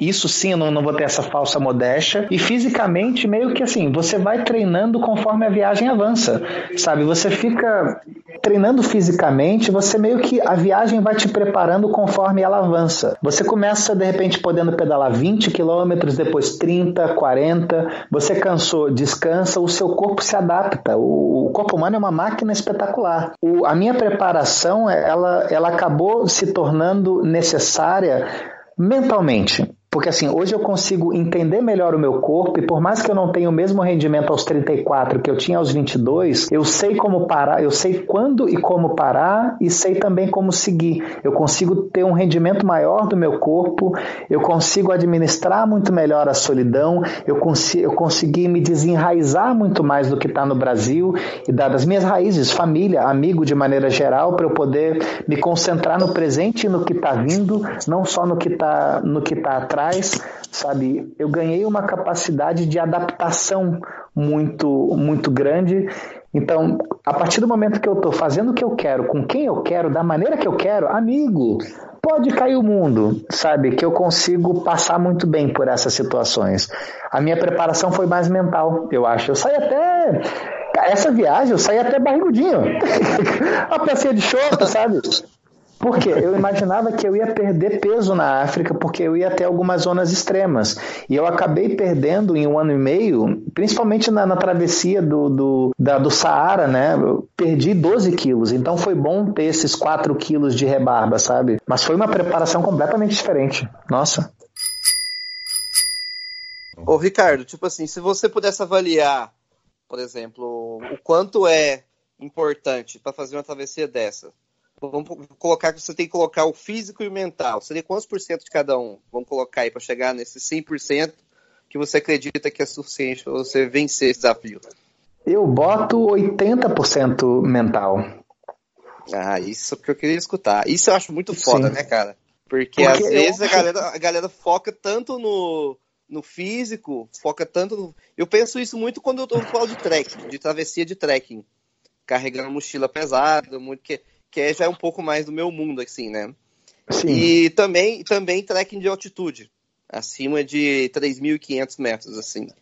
E, cara, é muito mental. É completamente mental. Eu já tive, já tive a chance de fazer uma trilha, assim, onde eu tava com. Tinha um condicionamento físico diferente, mas a mentalidade completamente diferente. De uma trilha que eu, eu demorei 4 horas e meia a primeira vez, depois eu demorei 2 horas e meia. Foi essa diferença uhum. de duas horas, entendendo que é era eu lidando com o meu corpo, sabe? Eu acho que o, o mental é muito importante agora. O desafio é como que a gente vai treinar o mental antes de uma travessia como essa? Não tem como, né? Tem, tem, tem. Pior, pior que tem. Eu, eu, acho que tem primeiro duas coisas, assim. Eu não elimino totalmente o físico para não cair nessa baboseira de não, é só mental, então vou ficar aqui, vou beber pra cacete, vou fumar pra cacete. Não, não, não. não. Aí limites, né, também. Aí não. Exatamente. Partindo do pressuposto que você tem uma, você não tem uma vida sedentária, você mantém alguma atividade física regular e tem uma, uma alimentação minimamente saudável e sem excessos. Eu não vou falar para tipo, eu não vou deixar de beber cerveja, mas eu vou, sei lá, ficar bêbado uma vez por semana, ao invés de ficar bêbado todo dia, já tá valendo. Pô, já é justo, Sabe? né? Eu estou botando nesse limite, por isso que eu boto, eu boto a, esses 20% para não ignorar totalmente. Mas é, eu consigo me preparar mentalmente a partir do momento que eu ganho informação. Então, eu ao invés de fazer uma, uma viagem, eu fazer, sei lá, uma aula de spinning ou, ou ir para academia para ter um músculo muito forte, eu vou de repente fazer uma viagem, vou me preparar para fazer uma viagem de, de, de 100 quilômetros, aonde eu tô, para eu entender como funciona a minha mente nesses 100 quilômetros, como funciona o meu cansaço, como funciona a minha recuperação, os equipamentos que eu tenho, se eles vão quebrar ou não, e vou ajustando isso conforme isso vai acontecendo. Então, assim, o meu foco ele muda quando, quando eu penso mais no, no mental, entende? E nesse, nesse ponto eu estava absolutamente preparado. Mas mesmo assim, a capacidade de adaptação, ela sim é desenvolvida grande parte conforme a estrada avança. Porque se eu parar para ver, por exemplo, Richard, a minha primeira foto na minha primeira semana em Cape Town, cara, 70% dos equipamentos que eu tinha lá eu acabei trocando porque eles não eram bons o suficiente. Eles eram bons, mas não pro extremo uh, que eu tava passando, sabe assim? Então uh, eu ter eu, eu saber melhor o, que tipo de camisa usar, que tipo de equipamento de bicicleta, que tipo de bagageiro, sabe assim, uma série de coisas, mas isso só aconteceu a partir do momento em que eu conseguia me adaptar e, e, e, e replanejar a rota conforme ela ia mudando. Mas eu só me dou ao luxo de fazer isso quando eu tenho uma base muito bem estabelecida. Uhum. Bons pontos.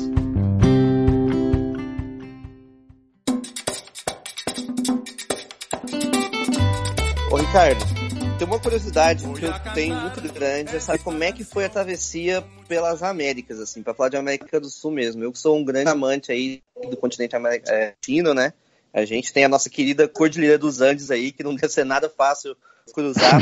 Se tem carro que já morre, imagina de bicicleta, né? Então, queria que você falasse um pouquinho do planejamento que você teve para passar durante esse desafio aí e como que foi a, a rota que você pensou para fazer de uma forma saudável, vamos dizer assim. Cara, não tinha rota não. Eu era jovem, né, cara? Eu tinha 22, né? Não, porque assim, agora, quando eu saí para voltar ao mundo, eu saí um pouco mais abusado. Assim, cara, aconteça o que acontecer, eu vou terminar a volta ao mundo, eu vou pelo menos chegar de onde eu saí no Rio de Janeiro pelo outro lado do mundo. Beleza. Mas quando eu fiz a primeira viagem da África, eu não sabia nem para onde eu ia. Podia ser que fosse só, sei lá, São Paulo e de repente, ah, São Paulo, vou, pro, vou lá pro Mato Grosso. Pô, tô aqui, já tô perto, vou pra Bolívia.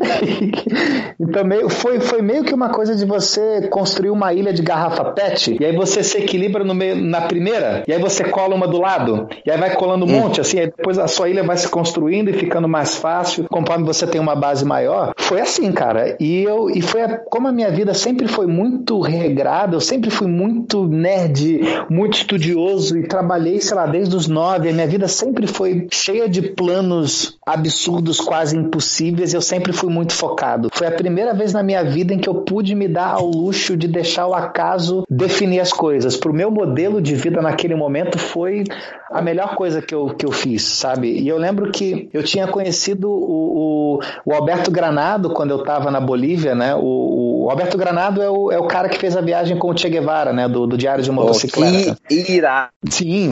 Cara, e aí, irado. E aí o Alberto ele falou assim, cara, assim, por que você não vai para Cuba? Assim, lá, assim, eu moro lá, minha esposa tá, minha esposa tá lá, a gente dança, eu conheço gente na ilha toda, assim, velho, tá, vou para Cuba, né?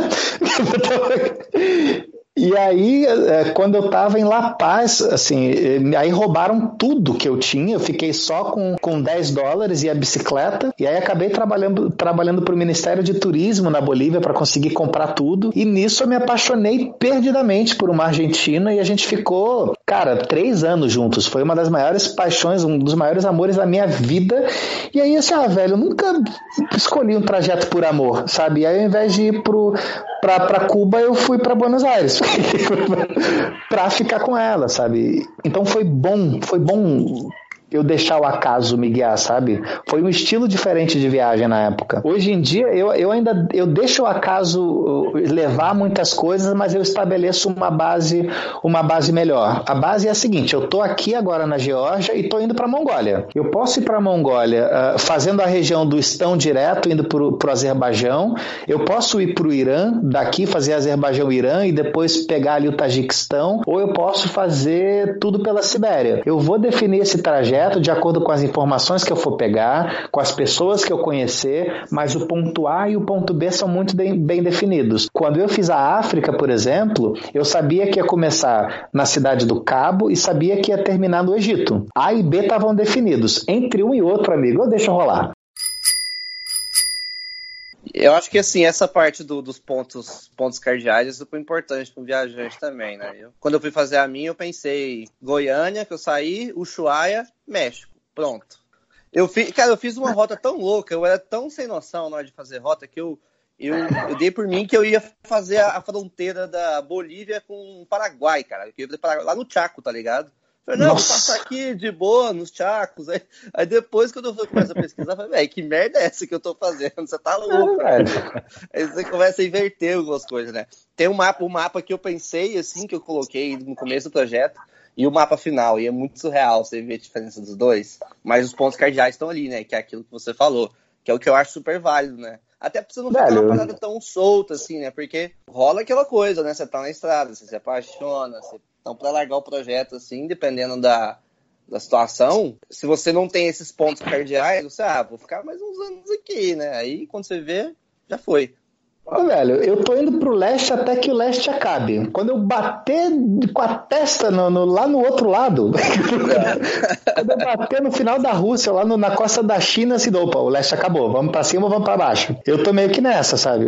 Mas tem uma, eu deixo o trajeto se moldar por uma questão de segurança e uma questão de, de, de prazer mesmo. Porque uh, eu tenho mais informação dos lugares conforme os lugares se aproximam, então eu consigo saber onde é mais seguro, onde é melhor, onde é mais recomendável. E eu gosto de deixar esse espaço para o acaso, a partir das pessoas que eu conheço, a partir dos lugares que acham que vai ser legal que eu conheça, sabe? As informações vão ficando mais precisas e mais ricas conforme eu vou avançando. E aí, para mim, para o meu modelo de vida, acabou sendo mais produtivo produtivo, assim. Bom, irado. E tem algum país aí que você tá, que tá na, sua, na próxima rota, assim, que você tá com expectativa maior do que os outros, ou você tá numa linha de flow mesmo? Deixa fluir. Mongólia. Aí, também... Mongólia. Mongólia. Mongólia. Aconteça o que acontecer, eu passo na Mongólia, amigo. Irado. Tinha... Deserto de Gobi lá, né? Nossa, eu tô louco para fazer Mongólia. Aconteça o que acontecer, pela rota que for, eu passo na Mongólia. Eu tinha isso com relação à África, por exemplo, que era África de ponta a ponta. Aconteça o que acontecer, eu faço a África de ponta a ponta, sabe? E, e no meio tinha a Etiópia. E na Europa eu tinha a Bósnia como ponto assim obrigatório e na Ásia, na Ásia eu tenho Mongólia e Japão. Ricardo, uma dúvida. O tratamento do povo em relação a você e a sua bicicleta varia muito de continente para continente? Varia com relação à abordagem, mas não varia de acordo com a forma. Como é que isso acontece? Por exemplo, seja como for, não dá para você ficar indiferente com relação à caceta de uma bicicleta de bambu. Mas a maneira que as pessoas vão reagir de acordo com essa indiferença é completamente diferente. Quando eu estou, por exemplo, na Alemanha, você vê o pessoal tipo olhando de rabo de olho.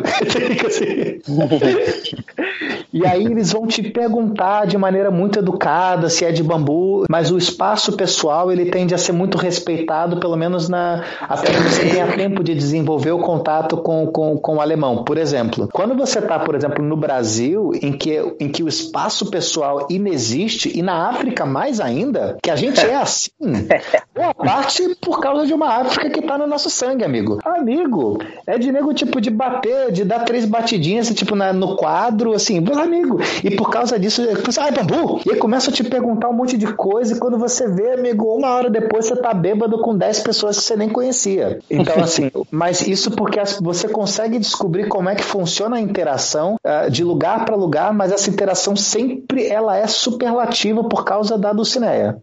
Chegou algum momento no continente africano a criançada subir no quadro, dirigir, pedalar sem você, sem você perceber? Não, porque tem 50 quilos de bagagem. Nem que eles queiram. São 50 quilos, sim, sim, sim. E a questão de dormir? Você tinha uma tenda, você pedia para as pessoas, posso dormir aqui? Como é que era essa relação? Muda muito de lugar para lugar, eu acho. Na, na África, de maneira geral, eu, eu acampava, eu pedia para acampar em, em, lugares, não por uma questão de segurança, que tende a ser extremamente segura, mas por uma questão de que, assim, por muitos lugares onde eu passei, as pessoas nunca tinham visto um estrangeiro na vida, sabe? Então chegava gente curiosa que queria conversar com você três da manhã. Amigo, pera, pera, eu pedalei oito horas sem parar, sabe? Então, para eu ter um pouco de espaço, eu pedia para acampar, sei lá, em escolas, em postos de gasolina, em quintal, só por causa disso. E algumas vezes eu acabava fazendo, fazendo acampamento selvagem. Na Europa, por exemplo, eu, eu, eu fazia acampamento selvagem mais seguidamente, porque o espaço pessoal ele não é ele não é, não é, ele não mistura com muita facilidade. Você tem parques por todos os lugares e não se incomodam se você acampar de noite e sair de manhã. Acabou sendo um pouco mais tranquilo. A mesma coisa na América do Sul de maneira geral. É, eu acampava, mas eu precisava pedir e saber aonde era seguro e aonde não era nessa época. Mas acho que tem uma, uma abordagem que é crucial quando eu tenho que buscar um lugar para acampar, porque como eu não conheço o lugar, eu não consigo determinar se é seguro ou não. E, e se eu precisar de um lugar para dormir, imagina assim, eu tô lá, tá sua mãe sozinha em casa e eu tô e bati na porta lá e pedindo um lugar para dormir. Sim, primeiro lugar, assim, quando você tá em zonas com, com, com desigualdade social muito elevada, como é na, nas capitais da América do Sul, tende a ser muito perigoso e as pessoas, assim, como assim? Tem um homem no meio do nada pedindo para entrar na minha casa? Como assim? Sabe? E ao mesmo tempo, por outro lado, é, é muito delicado porque você tá vendo que eu sou um viajante e você tá dizendo não para um viajante num dia de sol, no dia de chuva, por exemplo. Então eu, eu acabo provocando essa situação em que você dizendo que sim ou dizendo que não, eu estou provocando uma situação constrangedora e ruim para você, para sua mãe, por exemplo. Então, para evitar uhum. isso, o que, que, eu faço? Eu pergunto, eu explico, ó, eu tô viajando, tô dando, tô dando a volta ao mundo de bicicleta, então ó, eu só preciso de um lugar para dormir de noite, sair de manhã. Aonde é que você acha que é seguro e que eu não vou incomodar as pessoas? E aí o que, que acontece? Se você quiser oferecer a sua casa, você oferece, porque às vezes, cara, você não tá com humor, é sua casa, você tem esse direito. E se você não quiser, você se sente ajudando um viajante. E aí você vai dizer assim, ó, você vai dizer assim, ó, ali tem a Dona Maria, pô, ela com certeza vai conhecer alguém, informação é poder. Aí eu chego nessa casa seguinte, ó, você que é a Dona Maria? Aí essa pessoa, ó, me disseram que a senhora é a pessoa que vai me ajudar. A dona fulana, a dona Marisa disse que a senhora é que vai me ajudar. E aí essa pessoa ganha a responsabilidade de ser alguém que vai ajudar. Aí eu ganho poder sem constranger a pessoa. E aí, ou pode acontecer que as pessoas vão falar assim, cara, aqui é seguro, pode acampar aqui na praça, ou então elas vão me indicar um lugar que elas acham que vai ser mais prazeroso e mais seguro. Então, eu partindo dessa variável, eu vou para qualquer lugar e isso meio que vai se moldando quando eu saio dessa base. Pô, legal. Eu sei que tem uma rede social aí que é específica que é para ciclista. É como se fosse um Couchsurf, acho que é o Warm Showers que chama. Warm Showers. Warm Showers é vida. É, como é que é a experiência do Warm Showers? O Warm Showers ele, ele, é como se fosse, ele funciona exatamente da maneira do Couchsurfing, só que ele é exclusivo para cicloturistas, então ele acaba sendo o nosso clube privado. Ele tem algumas vantagens. A primeira, a primeira, né, a primeira que eu a citada, né, é que ele não tem o clima de pegação que o Couchsurfing pode ter algumas vezes, então a mulher ela acaba se sentindo muito mais confortável para hospedar ou ser hospedada, né? Então assim, se você tem, sei lá, uma mulher sozinha no Couchsurfing, ela vai falar assim, olha, eu moro aqui com meu namorado, com o meu esposo esposo, com a minha filha. Você precisa agregar uma série de barreiras, porque por mais que o Couchsurfing seja seguro e prazeroso, você tem uma margem maior de pessoas lá e acaba tirando essas, você acaba tendo essas, essas disrupturas que o Warm Showers ainda não tem.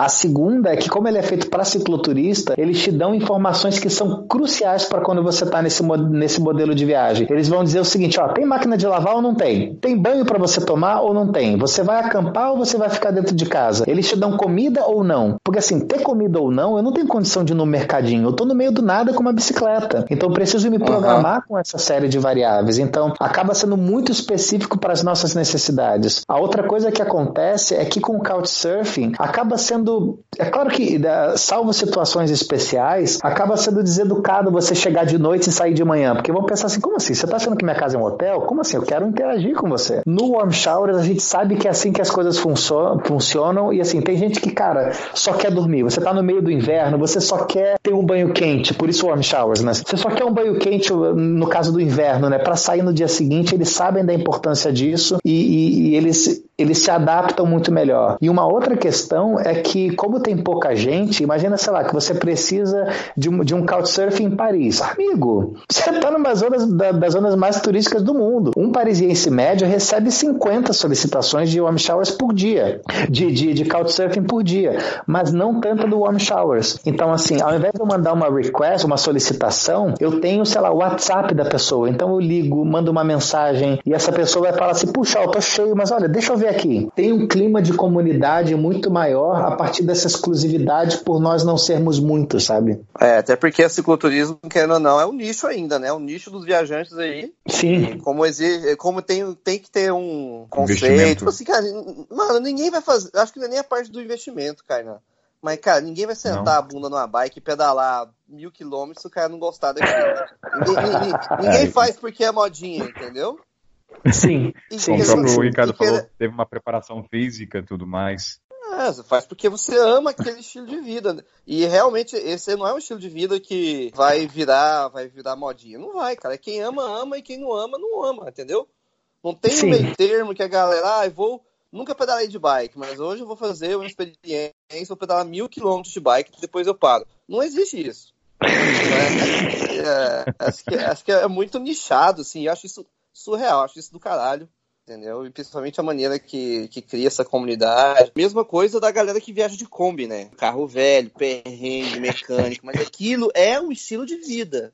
Ninguém vai assim, ah, vou eu quero viajar de Kombi só dois meses da minha vida, depois eu me livro dessa Kombi. Não. Quem entra naquilo, gosta daquilo e tem aquilo construído dentro de si, né? Então acho esse negócio da comunidade é muito, muito legal, muito único e realmente as pessoas se por amor, né? É o mais legal disso tudo.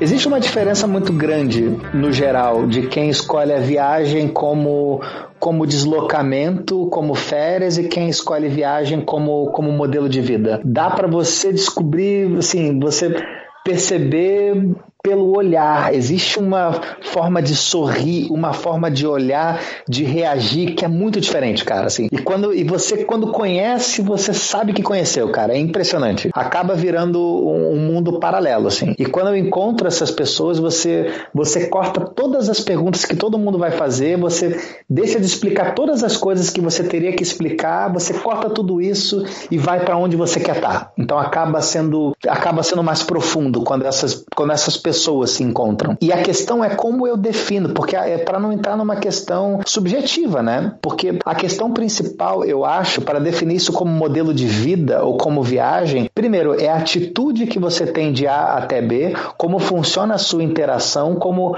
é, se você interage mais com os locais ou, ou, ou, com o que você estabeleceu previamente. Eu não coloco isso de uma maneira é, ruim ou boa, até porque às vezes eu quero viajar simplesmente para descansar e me divertir. Eu posso me dar o luxo de fazer os dois, sabe? Não existe uma questão uh, de superioridade. Mas isso entra em um nível muito mais profundo quando você encontra pessoas que fizeram da viagem a vida e não o deslocamento. Como é que como é que isso acontece? E digamos que você tem a sua vida, o seu trabalho, a sua casa, os seus amigos, sua namorada, você saiu disso, você deixou isso ali em stand-by, foi viajar, viver essa outra vida e depois você voltou para o seu amigo, para sua casa e o seu trabalho. Existe um modelo de vida em que não existe simplesmente A e B. Viagem passou a ser onde você tem as suas raízes, você não tem nada te esperando. A, a viagem acabou sendo o seu sustento, acaba, acaba sendo onde você mora, onde você tem as suas novas relações, onde você aprende, você se descobre, não tem um retorno. O que, o que passa, o que era uma bolha, acaba sendo a coisa principal. E aí isso entra num outro nível de profundidade que é mágico, cara. Dentro do que eu considero importante do meu modelo de vida, sabe?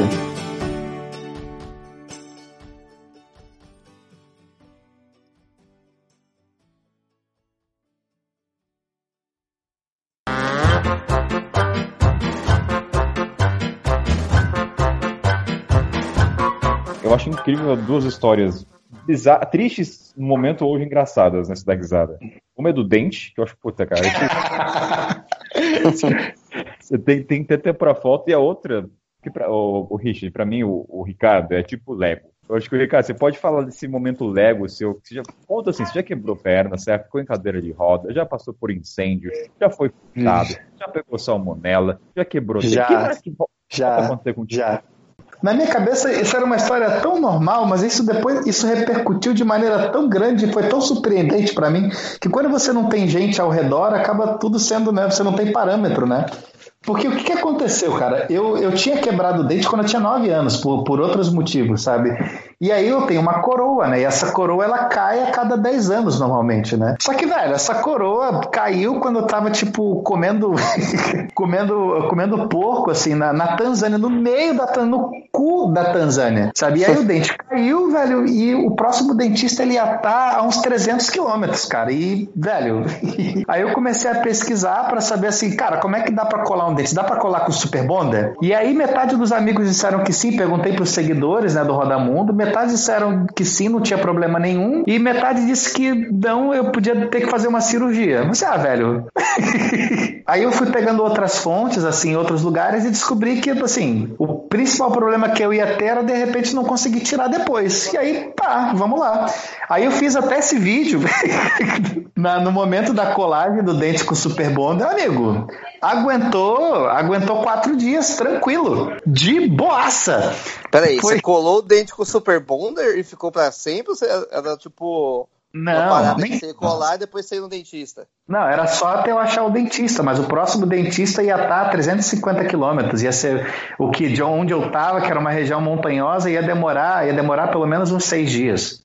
E aí, Pô, mas cara. Seis dias dá pra ficar, seis dias dá pra ficar sem um dente banguelão, tá? Pô, mas o dente é da tinha, uma, tinha, tinha, alguma coisa aí, um encontro, uma mina, isso, pô, não dá. Pega o Super Bonder lá e vamos resolver essa porra agora.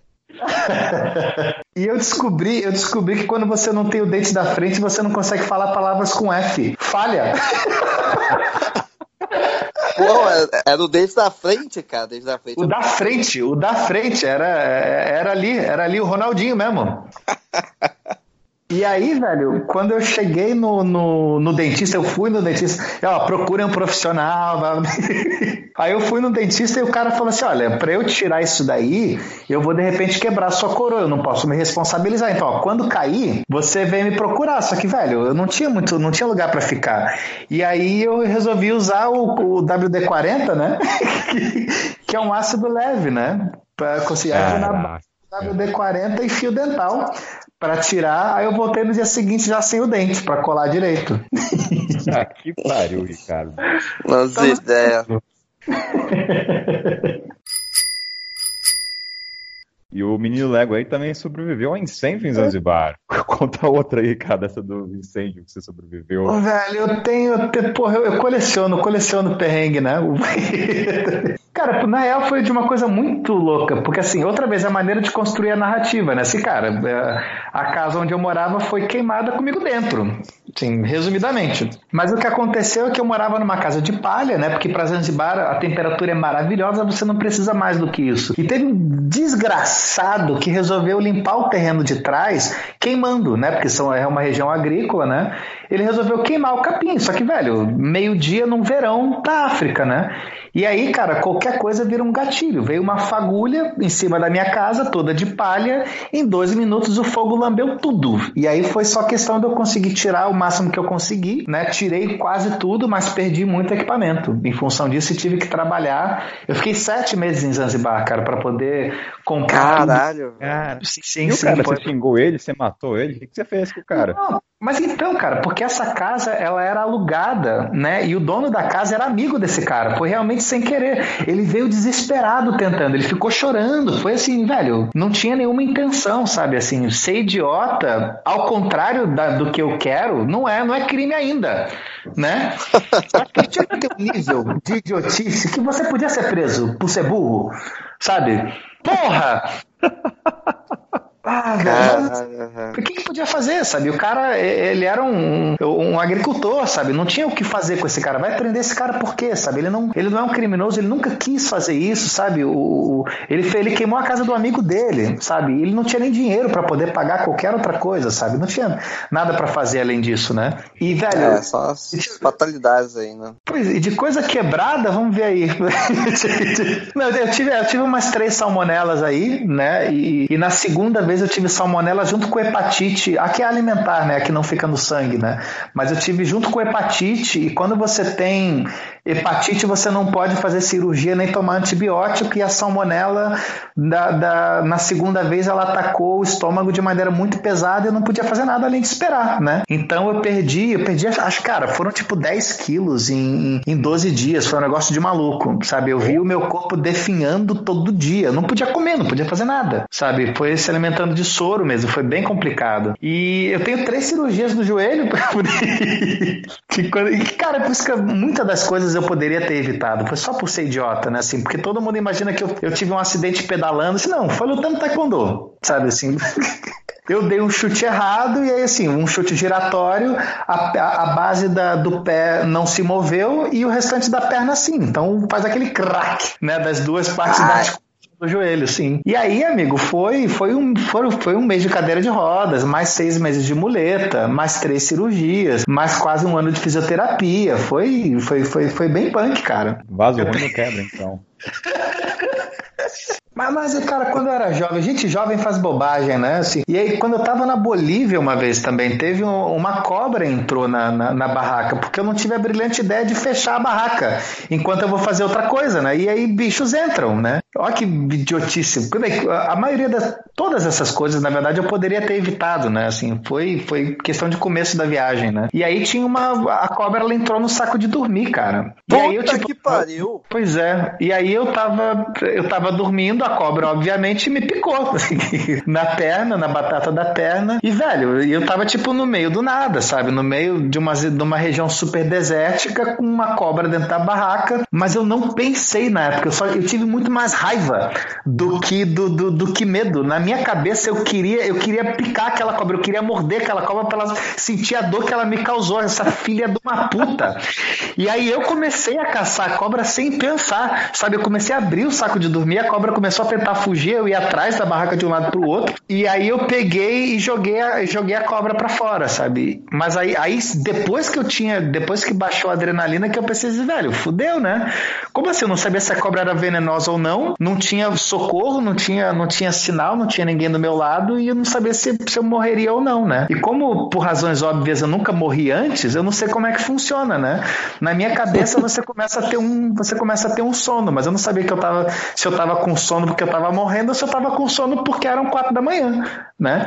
E aí, velho, eu tentei ficar acordado o máximo que conseguia e aí eu dormi sem saber se estava morrendo ou dormindo mesmo. E aí Caralho, tive... velho. Tipo, você não foi verificar se era venenoso, você realmente, ah, vou dormir aqui e se eu morrer, morreu e... Amigo, isso era 2007, não tinha smartphone, cara. Tu vai verificar ah, onde? No meio do nada. Principal, vou procurar a Barça, não tem como, velho. Não tinha o que fazer sabe? E aí eu tive febre durante a noite, tive bastante febre, mas assim, e foi uma das melhores sensações da minha vida, de você acordar e descobrir que tá vivo. Caralho, velho, que surreal, você vai, ser, você vai ser aquele vô contando pros netos, seu vô foi picado por uma cobra, dormiu, acordou, ah, vô, para de contar a história de pescador, você vai ser aquela pessoa que a gente vai duvidar das histórias. Eu, realmente... eu queria que fosse romântico assim, eu vou ser aquele cara chato que conta a mesma história dez vezes e esqueceu que já contou porque ficou caduco. E aí você vai ter aquele, aquele filho, aquela pessoa do teu lado, que a cada pessoa nova você vai contar uma nova história e a pessoa que está do teu lado já ouviu 50 e vai ter que sair do cômodo porque não te aguenta mais. Cara, velho, você lembra da aparência da Copa? Você chegou a pesquisar depois o que que era? Você teve essa curiosidade? Ela era, ela era Tava verde escura. escura. Não, ela era verde escura, eu não sei, eu não lembro dos detalhes, né? Mas eu só lembro que ela era verde escura. E sei lá, bota aí uns um, dois, três, quatro palmos de, de, de, de tamanho. Mas tu não teve dor, tremedeira, nada disso ou só foi uma picada? Não, e... Dor, dor de cacete, muita dor. E febre. Cara, mas deve ser surreal. Eu imagino assim, cara, no meio do nada, não tem o que fazer, não tem para onde ir, 4 horas da manhã, você não vai sair, pegar a bike, sair pedalando, até um postinho médico sem. E você tá com sono, e você, cara, seja o que Deus quiser. Deve ser tipo assim, você pular de uma cachoeira de 30 metros, sabe? Ah, vou pular, velho. O que der depois, não tenho controle sobre isso, sabe? É tá totalmente fora do controle, né? Pra você fechar os olhos e falar, seja o que Deus quiser, literalmente, né? Não, eu sou ateu, nem isso. eu sou ateu pra cacete, não tem essa, é culpa só minha mesmo. Ah, então, assim, não, eu... é expressão também, pô. eu não quero entrar nessa de eu não quero entrar nessa de romantizar sofrimento, sabe? Isso não é uma coisa legal. A maioria das coisas eu poderia ter evitado. E nessa viagem, assim, eu não tive nenhum perrengue grave porque eu aprendi muito melhor a lidar com a estrada e comigo mesmo, sabe? A, a cobra entrou porque eu não fechei a barraca. Eu saí para tomar banho e deixei a barraca aberta, como, como era uma, uma região inóspita e sem mosquito. Não parei para pensar que tinha animal que ia encontrar um ambiente mais confortável. Eu quebrei a caceta do joelho porque eu resolvi, numa pausa, ao invés de fazer um outro esporte, eu resolvi fazer taekwondo, que é um esporte de impacto direto na perna. Olha que ideia idiota, né? Assim, a maioria das coisas aconteceram por culpa minha mesmo. Não é porque a estrada é perigosa, porque eu era um idiota, porque eu tinha 22 para 25, vai. Hoje a viagem é muito mais tranquila e muito mais estável, nossa.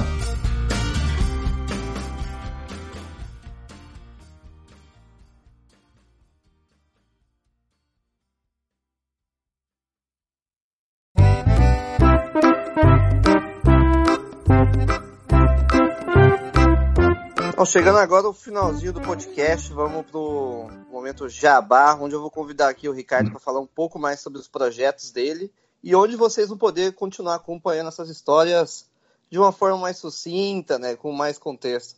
Diz aí, Ricardo. Vambora, então, vamos... pô, tem jabá, hein? Vamos lá.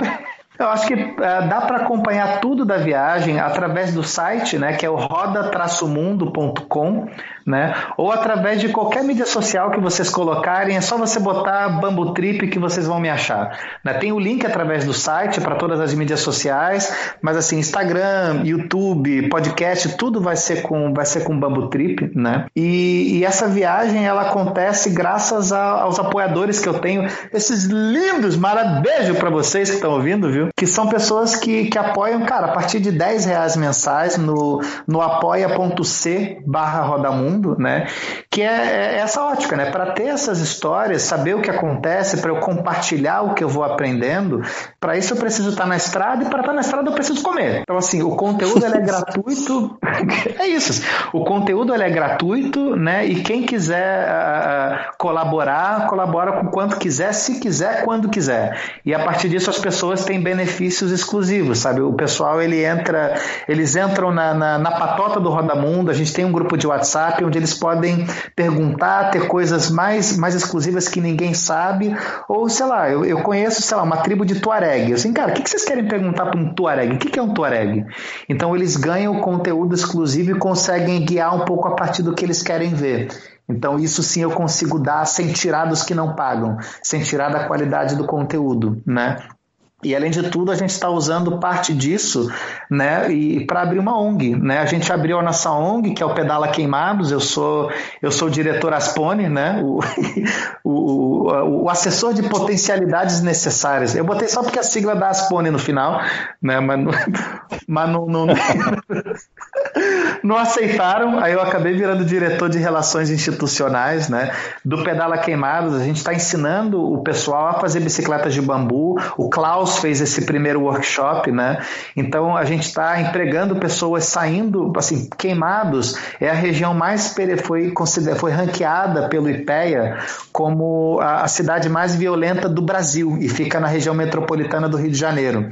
Então isso acontece por falta de oportunidade, né? Então a gente está empregando pessoas saindo de abrigos municipais, sabe, é, saindo de é, pessoal com tornozeleira eletrônica, ensinando essas pessoas a, a ter um novo emprego e uma, no, uma nova fonte de renda. Esse projeto, eu voltei para o Brasil para fazer a fundação disso. Isso está a todo vapor, cara. E isso acontece por causa dos apoiadores e por causa do livro que eu vendo também. Esse livro da, da, do Rodamundo, do Roda América, da primeira viagem da América do Sul, ele está à venda a, a, por R$ 39,90, né, mais o frete. Sim, é só me mandar um e-mail, só mandar entrar em contato comigo através do site. Podem deixar o meu Instagram, me manda mensagem pelo, pelo Instagram também, que é assim que a gente vai uh, sustentando e fazendo coisas legais para a viagem, além do, do meu próprio rabo, sabe? Tá sendo um momento muito legal de usar o Rodamundo para coisas além de mim mesmo, sabe? E, e, através disso também acabou acontecendo palestra, o TED Talk que eu fiz na Alemanha, sabe, a, a palestra para a ONU que eu fiz também, sabe, muitas coisas bonitas saíram a partir disso, né? E ah, e tem o último jabá também, né? Que, que agora o Rodamundo tem podcast, né? Aê, é outro da podosfera. Né, assim, ah, tem, tem três episódios agora e eu estou fazendo a edição do, do quarto episódio e o, o tem um problema de periodicidade aí, porque o, o, o Rodamundo ele sai de alguma coisa entre. Ele é algo em torno de, de uma em uma semana, entre de quatro em quatro anos. Então ele pode sair que nem o Nerdcast ou que nem Copa do Mundo. Bom, eu sou aqui o Richard, lá no Instagram, arroba Vida de Mochila, no YouTube, youtube.com barra Vida de Mochila, onde eu tô, como sempre, aí compartilhando as minhas andanças, principalmente na América Latina e no Brasil, que o Brasil também faz parte da América Latina, né? De tem que exemplificar isso, porque tem gente que não sabe. Tem sabe, sabe e não considera, né? Mas é porque por mas... identidade. A, a, gente é por, por, por geografia e não por identidade. É muito louco. É muito louco, exatamente. Então eu tenho duas webséries aí. É, ou quando você ah. estiver escutando esse podcast, elas vão estar bem encaminhadas aí. A websérie na América Latina passando aí do episódio 80 e a websérie para o Brasil aí no episódio 20, pelo interior do Brasil aí. Então, acompanho vocês lá, me, se inscreve no canal. Se tiver qualquer dúvida, quiser dar um feedback pra gente aí, você pode me contactar nessas redes sociais, beleza? Aquele abraço. E aqui é o Caineito, a voz de sempre, que vocês estão cansados de ouvir, no Instagram, kainan.ito, ou vocês podem também ler contos ou relatos lá no norteanalsul.com, onde escrevo meus devaneios. E a gente se vê no próximo episódio. Como o Richard falou, deixe um comentário, entre em contato com a gente no Instagram, se quer sugerir uma pauta. Estamos receptivos a novas ideias.